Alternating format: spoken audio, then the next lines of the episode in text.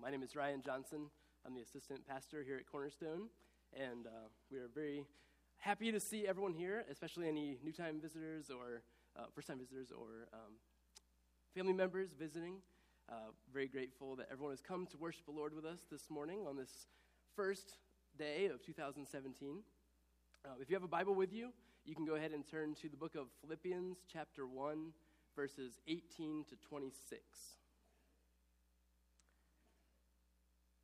So, did anyone make a New Year's re- resolution? Raise your hand if you made a New Year's resolution. Is anyone planning to that hasn't yet? Okay, I'm not going to ask you to make one. Um, 45% of Americans make New Year's resolutions, I read, and only 45% of them keep them, so no point. Um, I mean, good luck. but New Year's is a time when we take stock of our lives. People tend to take stock of their lives. we think about how we're doing or uh, where we're going in life. Um, we ask ourselves, what are our lives about? What are our goals?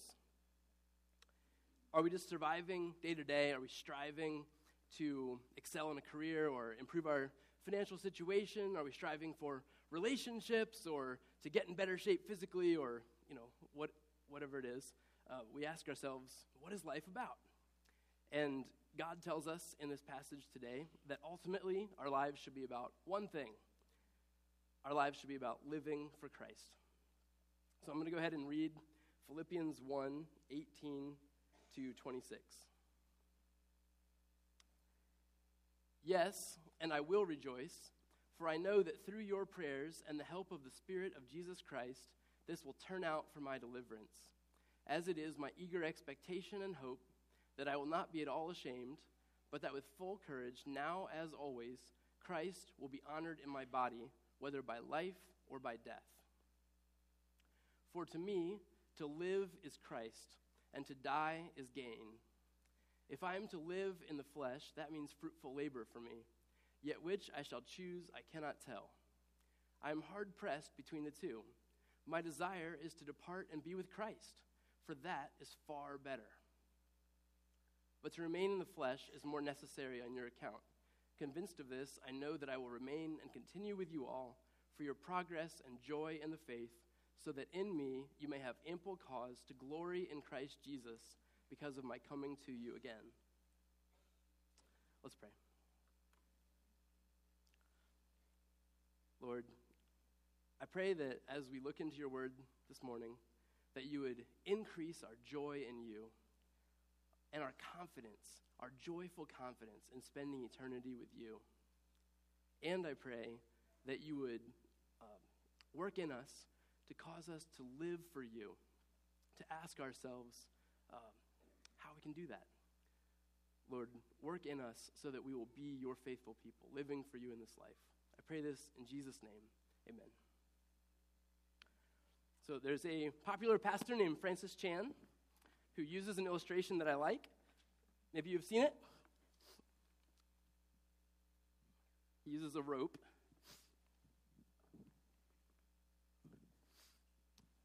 Um, he asks us to imagine that this rope is a timeline of your life.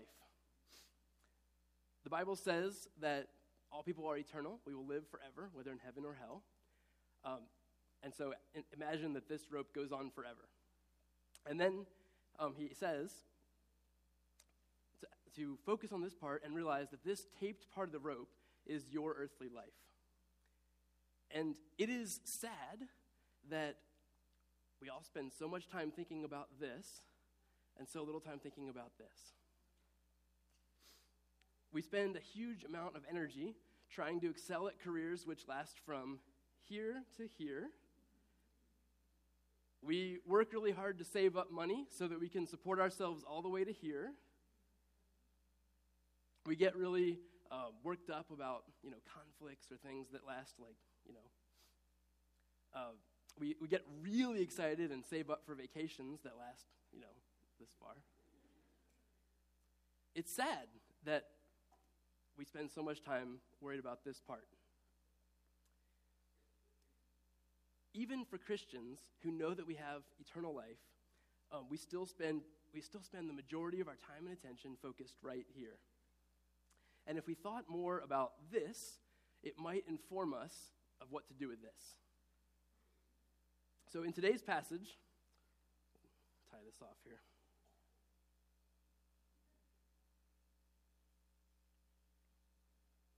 It's going to work. All right, there we go.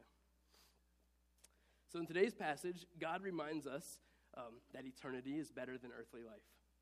Um, in verse 21, Paul says, To die is gain. And then in verse 23, he says, that departing to be with Christ is far better. Uh, when Christians die, our bodies decompose here, uh, but our souls go immediately into the presence of Jesus. We know that from places like Luke 23 43. The uh, criminal dying on the cross next to Jesus trusts in him while he's there on the cross, and Jesus says, Truly I say to you, today you will be with me in paradise. And then the Bible tells us that eternal life is pleasures forevermore. Psalm 16:11, in your presence there is fullness of joy, at your right hand are pleasures forevermore. So on earth, we may like uh, the pleasures of a loving marriage. But in eternity, we have the reality of um, intimate, loving relationship with God that marriage is pointing towards. On earth, we might like sports. But in eternity, we have the excitement uh, we have the glory of God, and we even have the camaraderie that sports is pointing towards. Um, on earth, maybe we like the roar of a stadium, but in eternity, we'll experience the roar of God's people praising Him. On earth, maybe we like food, um, but in eternity, we will enjoy the true satisfaction, the true delight of being in God's presence and with our brothers and sisters in Christ forever. Jesus gives us joy forever. And so, we should live our lives for Jesus. Paul is writing this, uh, this, passage is part of a, a, letter that he's writing from prison um, for his faith in Christ. He's, he's in prison for his faith in Christ. And he is writing before his trial, which will determine whether he lives or whether he dies.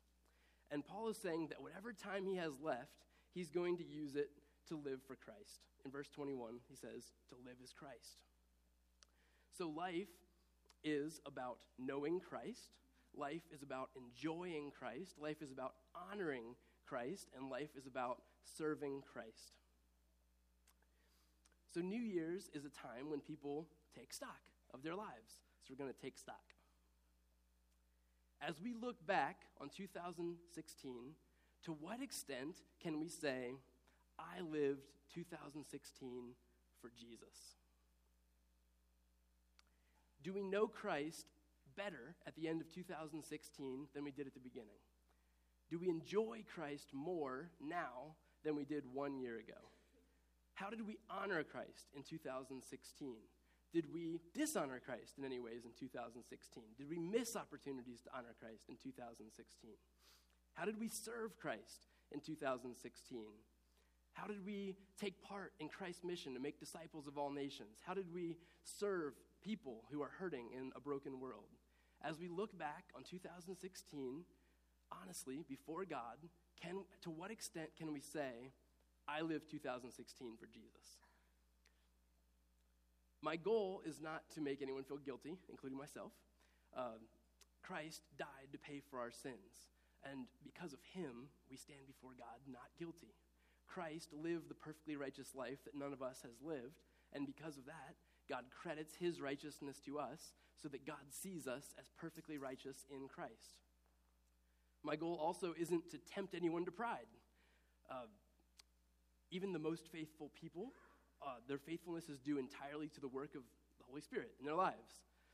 And all of us fall short in many ways. My goal isn't to make us feel guilty or to tempt us to pride. My goal is simply to ask us at the start of this year, taking stock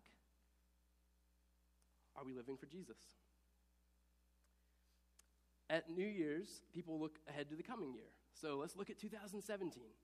We already have many plans in place, most of us, on what 2017 will be like. More or less, we know roughly where we'll be living, we know roughly what we'll be doing. we, we even know major transitions that are coming our, coming our way, major events. So as we look at 2017, to what extent can we say, my plan in 2017 is to live for Jesus? Um, what, what are we planning so that one year from today we know Christ better than we do now? We enjoy Christ more in 2017 than we did in 2016. We honor Christ. We serve Christ. What is our plan? To what extent do we plan to live for Christ in 2017? How do we plan to lift 2017 up as an offering of love to our Savior?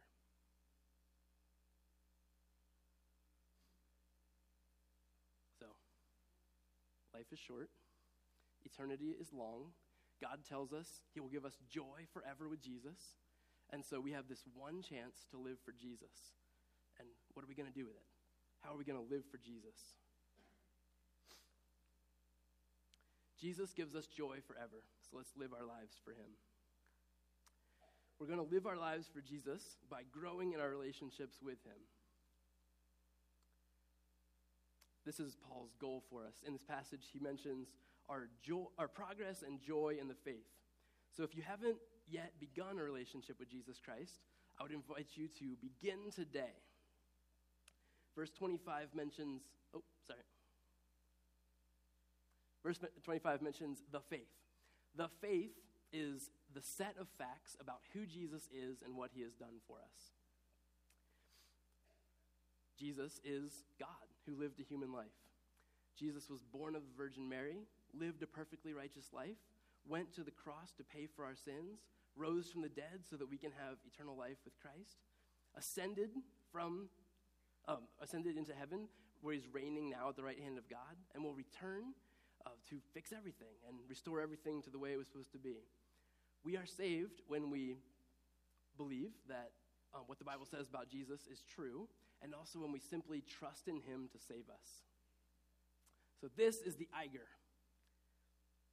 The Eiger is a 13,000 foot mountain in the Alps. This, we're looking at it from the north.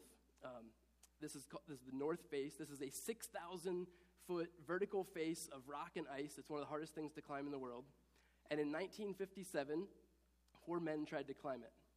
When they got 1,000 feet from the top, they got, well, one of the guys got frostbite and couldn't continue. So they lowered him to a ledge, and the plan was for two of them to go for help.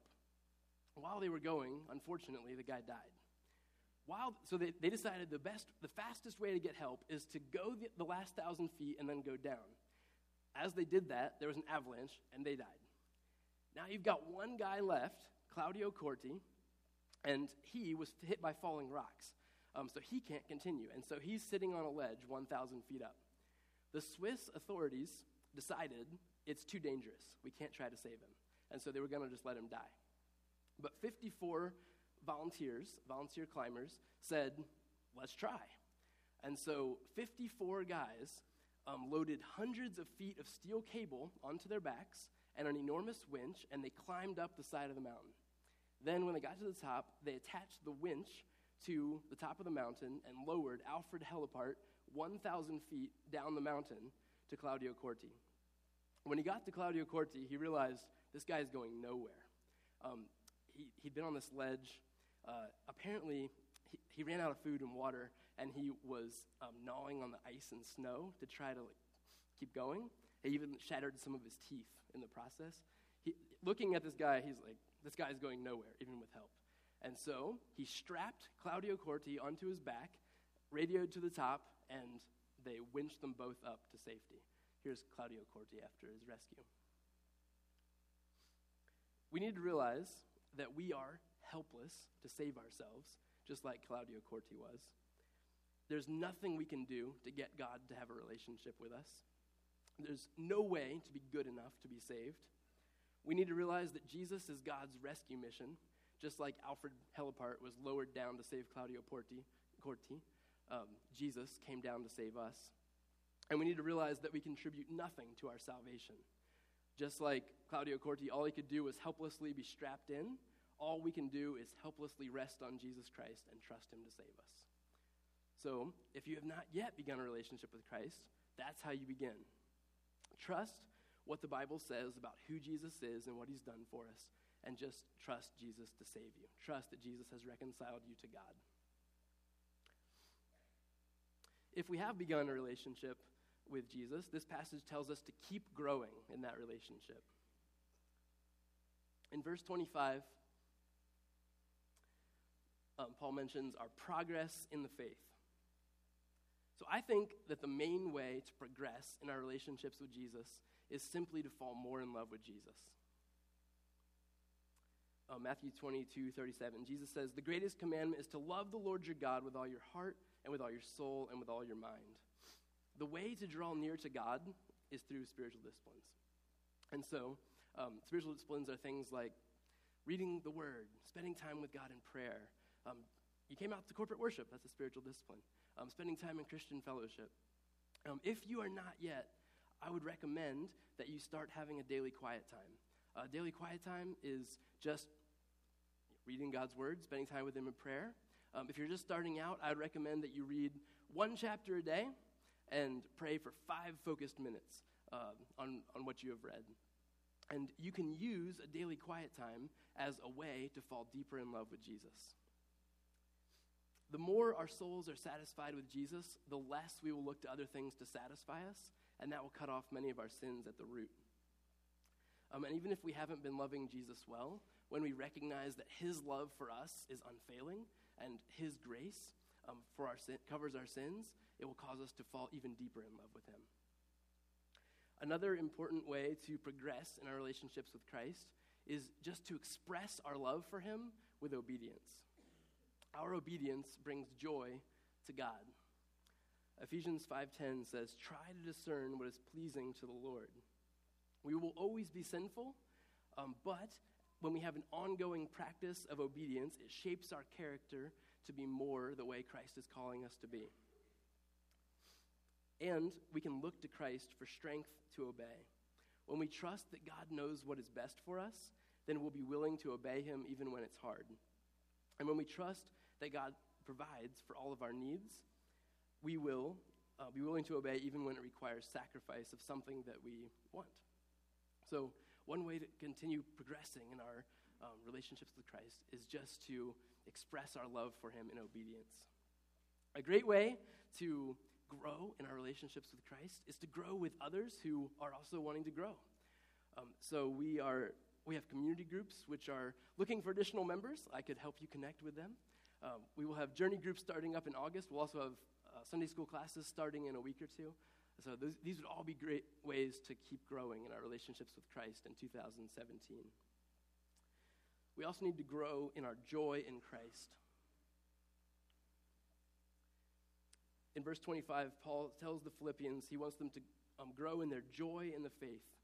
And Paul sets the example in this passage. And he's writing from prison. He's uh, in danger of being executed. And he says in verse 18, he's rejoicing. Um, hard things will come our way in 2017, but we can have joy knowing that Christ goes through all of them with us, and we can have joy remembering this uh, that we have eternity of joy with Christ. We should also live for Christ by serving Him. So I work with Jen Pozo in the youth ministry, and she wears this ring, which I just learned about recently. This ring says the, the word sojourner. It also has the verse uh, that we're looking at today. And Jen wears this ring because it's a reminder to her that as long as she is here on this earth, it's because God still has work for her to do. That's exactly what this passage is saying. Paul is saying, as long as he is still on earth, he will use the time to live for Christ. In verse 22, he says, If I am to live in the flesh, that means fruitful labor for me. So we should live our lives for Christ by serving him. Because of who Paul is, was, I think that when he says fruitful labor, he's probably talking about word ministry because he's a missionary. He's a preacher of the gospel. Um, so we should serve Christ with word ministry. As long as we're still on earth, we should use the time to share the gospel with others. So, who are you hoping to share the gospel with in 2017? Who are you hoping to lead to Christ in 2017. In verses 19 and 20, Paul says that he would need courage and the help of the Holy Spirit in what he's going through. And so we can be confident that we have the help of the Holy Spirit and in our mission to reach St. Mary's County with the gospel. We should also, word ministry also means discipling people, helping people grow in um, their maturity in Christ. Who are you hoping to help grow in their maturity in Christ this year, and how will you go about it? So, because of who Paul was, I think that he probably meant word ministry when he was talking about fruitful labor, but there's also deed ministry. We can serve Christ with deed ministry. We can serve Christ by loving others as Christ has loved us. We can serve Christ by raising our kids in a way that honors Christ. We can serve Christ in our jobs by being Christ's hand, hands and feet in the world. Our church has a lot of opportunities for deed ministry in the sense of ABCD ministry or work life or warm, which is coming up next or in a couple weeks. So a lot of us may be familiar with this guy, Jim Elliot, but I think his example uh, makes, the, makes this crystal clear. Jim Elliot was born in Portland, Oregon in 1927, and he became a Christian at the age of six. As he grew up, he became convinced that God was calling him to take the gospel to people who had never heard it. And so he and a group of friends decided to go to Ecuador to share the gospel with the Waorani tribe. They arrived in Ecuador when Jim Elliot was 24 years old, and they started by reaching out to another tribe called the Quechuas. Then they uh, learned the Waorani language. They lowered gifts to them from a small airplane. Then they landed on, um, Jim Elliot and four other guys, they landed on a, a sandbar in the Curaray River to, to meet these uh, Waoranis and share the gospel with them. And then the Waoranis came and speared them all to death. Jim Elliot died at the age of 28 in Ecuador. His example is inspiring to me because he knew the risks. He knew the Waoranis could become violent. He knew the risks of going to Ecuador. But he, he decided that serving Christ was more important than staying alive. He said in his journal, He is no fool who gives what he cannot keep to gain that which he cannot lose. Several years after he died, um, his wife, his widow, went and finished the job with, um, an, with the sister of another guy who died on the beach that day, Rachel Saint. They went and continued sharing the gospel with the Waorani tribe, and many of them did become Christians. I like this quote Only one life, twill soon be past. Only what's done for Christ will last. So, we are only on earth for a very short time. What will we do in 2017 to serve Christ? We also serve Christ through prayer. In verse 19, Paul points to the prayers of the Philippians as a game changer in his life. Um, he says he's going to this trial, but he knows that he will stay faithful during the trial because he knows the Philippians are praying for them, for him. And so it, this shows us that we can serve others by praying for them. So I think that my wife is a good example of this. I don't know if you guys are her Facebook friend or not, but every Tuesday she solicits prayer requests from people, so you could all friend her and send her prayer requests and overwhelm her this Tuesday with prayer requests. And um, she, she sets aside that day to pray for others.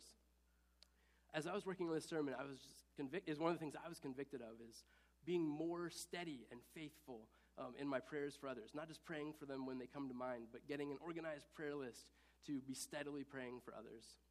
This is one way of serving, um, serving Christ. And we need to serve Christ to the end. Some of our friends and family may have died in 2016, and that is very sad. But God assures us in verse 23 that they have gone somewhere far better if they are followers of Christ. They have departed to be with Jesus.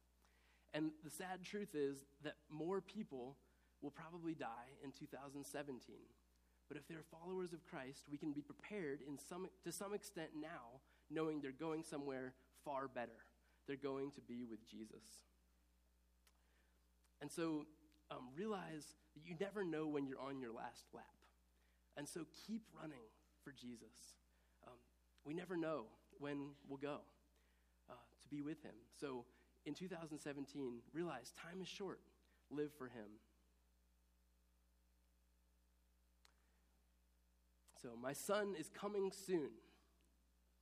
I've known this in theory for about eight months because I took high school health. Uh, but um, the signs are increasing. He really is coming soon. Uh, I don't know if you guys know about Braxton Hicks contractions uh, but those are happening. And uh, our baby is now head down, and um, there are other signs. He is coming soon. We are excited. I've expressed my excitement by spending way too much money on baby things and way too much time uh, putting lots of baby furniture together and getting this baby room together. And I, there have honestly been times that I've been so excited that I wasn't able to really think about anything, and I was just sitting there like, like shaking. I don't know if this is normal, but I'm really very excited uh, that we get to be parents of our little son. But having a baby is here. And when Paul wrote this passage, he knew about babies, and he knew about uh, the joys of marriage, and he knew about good food, and he knew about friendship, and he knew about sunsets over the Mediterranean. And he said, God speaking through him, what comes next is far better. And so, we need to realize Jesus gives us joy forever in relationship with Him. But we have this one chance to live for Him. And so, use it. We have 2017 to live for Jesus. Let's live for Him. I'll go ahead and close this in prayer. Jesus, thank you so much for the assurance that we will spend eternity with you. It is incredibly good news. Lord, let it drive us. Lord, let us not look to this life to, get, to give us all of our joys. Let us use this life to serve you and serve others. Lord, let us grow closer to you this year. Let us know you better, walk with you, and serve you. And Lord, um, let us see the fruit of a growing relationship with you and even fruit for your kingdom. Lord, we love you. We pray this in Jesus' name. Amen.